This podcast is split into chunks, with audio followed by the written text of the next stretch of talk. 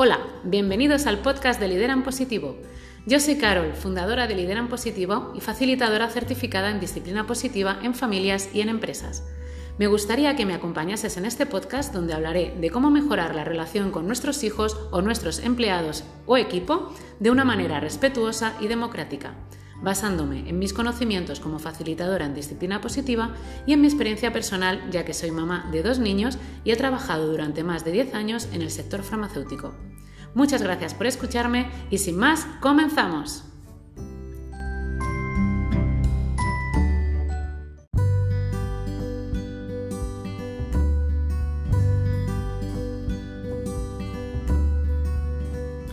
Hola, bienvenidos a un nuevo episodio del podcast de Lideran Positivo.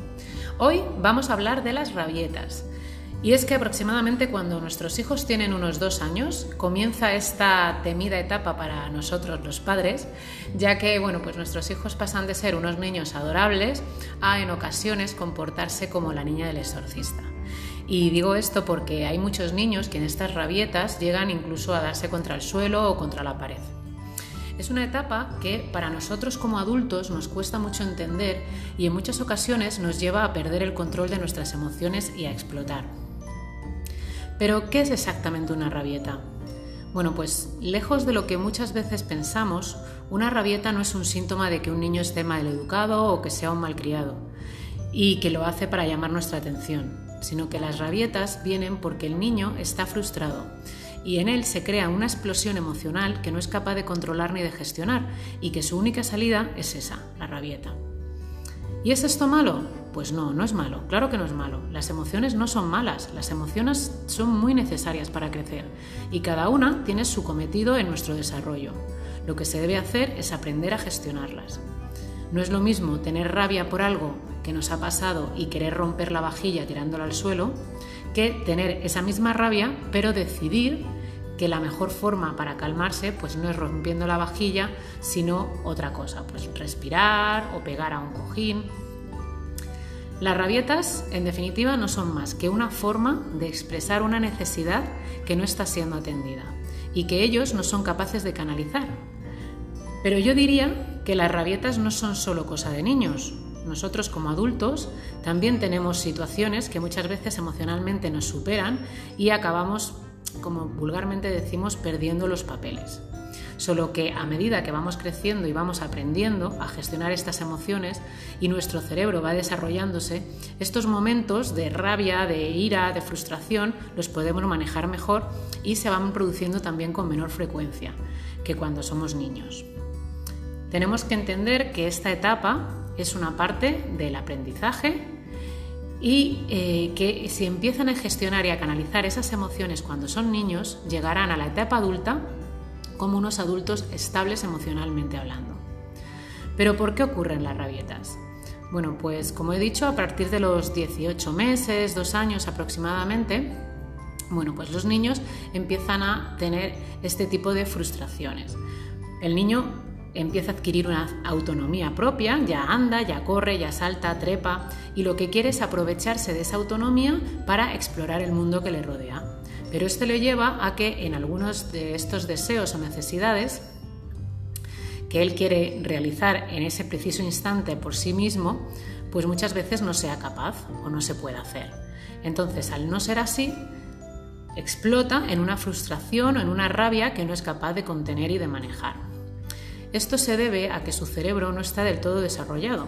Recordad que el cerebro no acaba de desarrollarse hasta los 25 años aproximadamente. Y por tanto, la parte del cerebro que se encarga de gestionar y racionar, perdón, y razonar las emociones aún no está completo y no son capaces de tener ese control. Y es aquí donde nosotros como padres debemos actuar como reguladores emocionales de nuestros hijos, ya que nosotros sí que tenemos esa capacidad.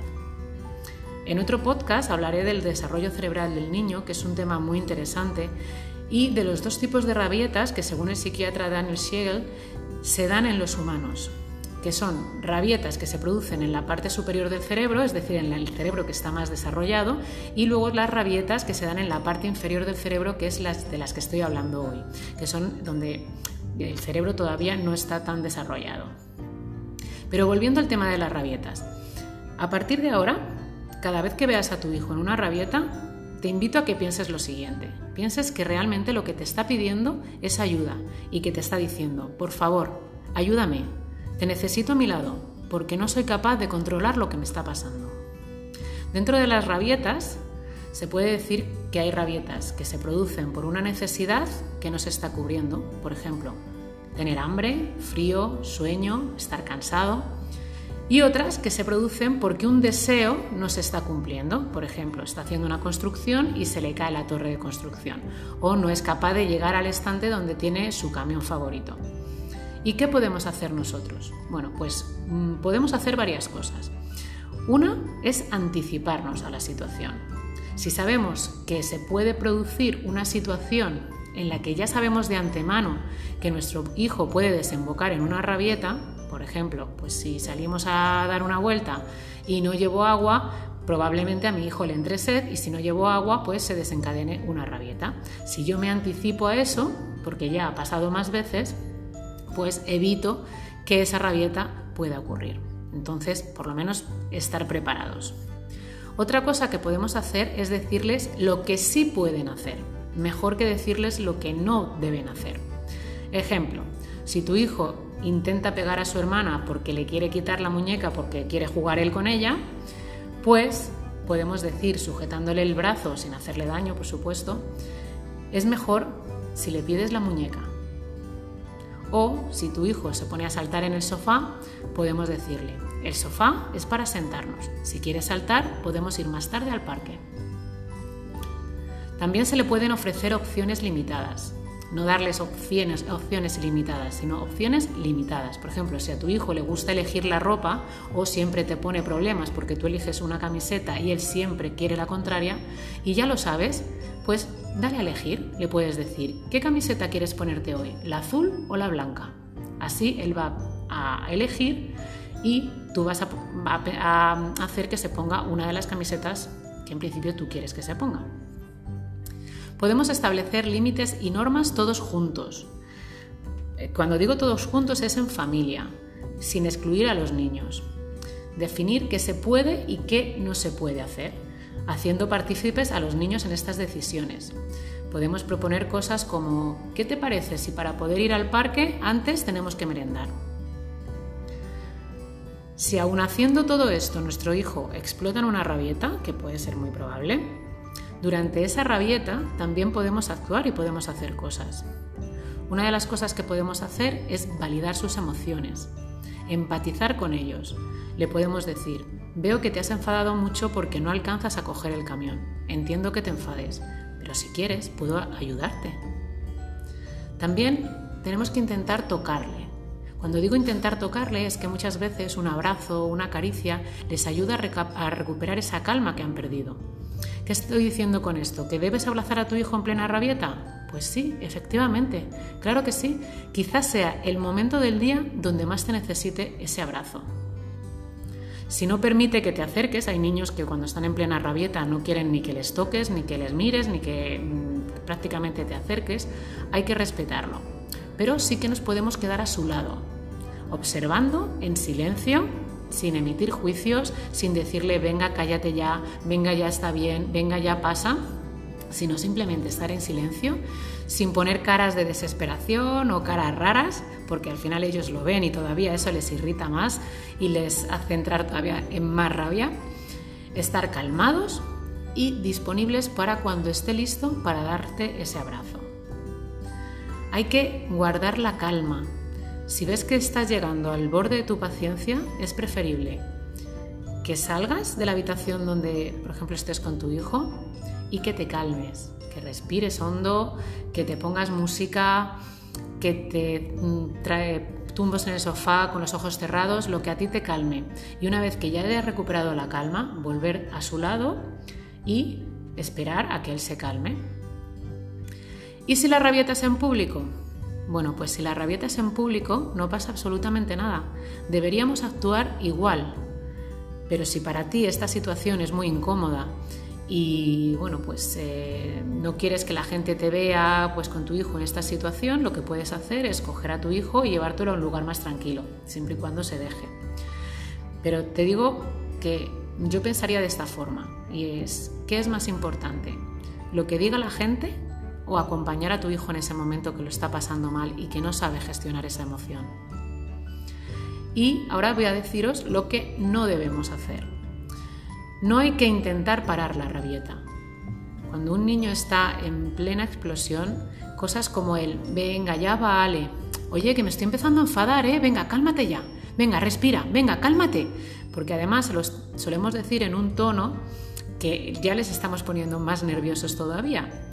Y además ellos en ese momento no es lo que necesitan.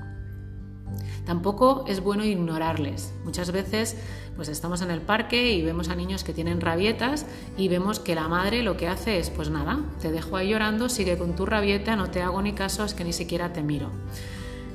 Esto seguramente lo que va a hacer es que aumente más aún su rabia, porque en realidad lo que te está pidiendo es, mamá, ven aquí, ayúdame, necesito que estés a mi lado, necesito que me ayudes a controlar todo esto. Tampoco es bueno distraerle con otra cosa. Eh, también muchas veces cuando los niños están con rabietas lo que hacemos es pues le damos el móvil, le damos la tablet, le ponemos dibujitos, le ponemos la televisión para que se calme, se calle y nos deje tranquilo. Pero así no le estamos ayudando. Sí, vale, se está calmando, pero realmente no le hemos ayudado a gestionar esa emoción en absoluto. Tampoco darle sustitutivos. Si está llorando o está en plena rabieta, venga, toma, toma estos gusanitos, eh, venga, toma esta chuche, eh, venga, que te doy una manzana, venga, eh, que te doy este juguete. Porque al final ellos lo que van a aprender es que cuando mm, siento un momento de ansiedad, de rabia, de ira, de frustración, ¿qué es lo que me calma? La comida, las chuches, comprarme cosas. Tampoco es bueno castigarle eh, ya sabéis que en disciplina positiva no, se trabaja con castigos porque al final los castigos, bueno, pues mm, sirven, porque no puedo decir que no sirven, pero sirven en el momento preciso, es decir, en ese mismo momento cuando está pasando eh, la acción, porque el niño tiene miedo a el castigo y entonces deja de hacer, pues eso, la rabieta pero en definitiva no sirve a largo plazo porque no está aprendiendo a gestionar esa emoción, sino que lo está haciendo por miedo al castigo. Tampoco es bueno ceder. Los límites se tienen que respetar y así lo deben saber. Y no podemos ceder porque un niño tenga una rabieta. Lo que sí podemos hacer es hacerle entender el porqué de la situación.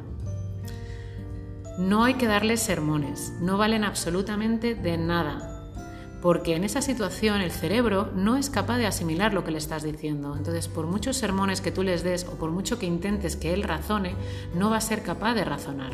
Muchas veces, incluso por edad, no es capaz de razonar lo que le estamos diciendo, pero si encima está en una situación donde su cerebro está completamente alterado y, y descontrolado, no va a servir para nada ese sermón o esa explicación que le vamos a dar. Sé que todo esto suena muy bien, que mm, parece sencillo hacerlo, pero es verdad que llevarlo a la práctica es complicado y soy consciente de ello. Pero al final aprender a educar con respeto requiere desaprender cosas que tenemos adquiridas o que hemos ido aprendiendo, pues bueno, pues viendo cómo han obrado a lo mejor con nosotros o lo que vemos fuera. Y como todo, pues requiere práctica. Y nos equivocaremos mil veces, pero la práctica hace al maestro y cuanto más practiquemos, menos nos vamos a equivocar y mejor llevaremos la situación. Bueno, pues hasta aquí el episodio de hoy. Espero que os haya gustado mucho, que os sea de utilidad sobre todo. Y si queréis saber más sobre educación respetuosa y disciplina positiva, pues ya sabéis que podéis seguirme como Lidera en Positivo en Instagram y también en TikTok. Muchísimas gracias y sed felices.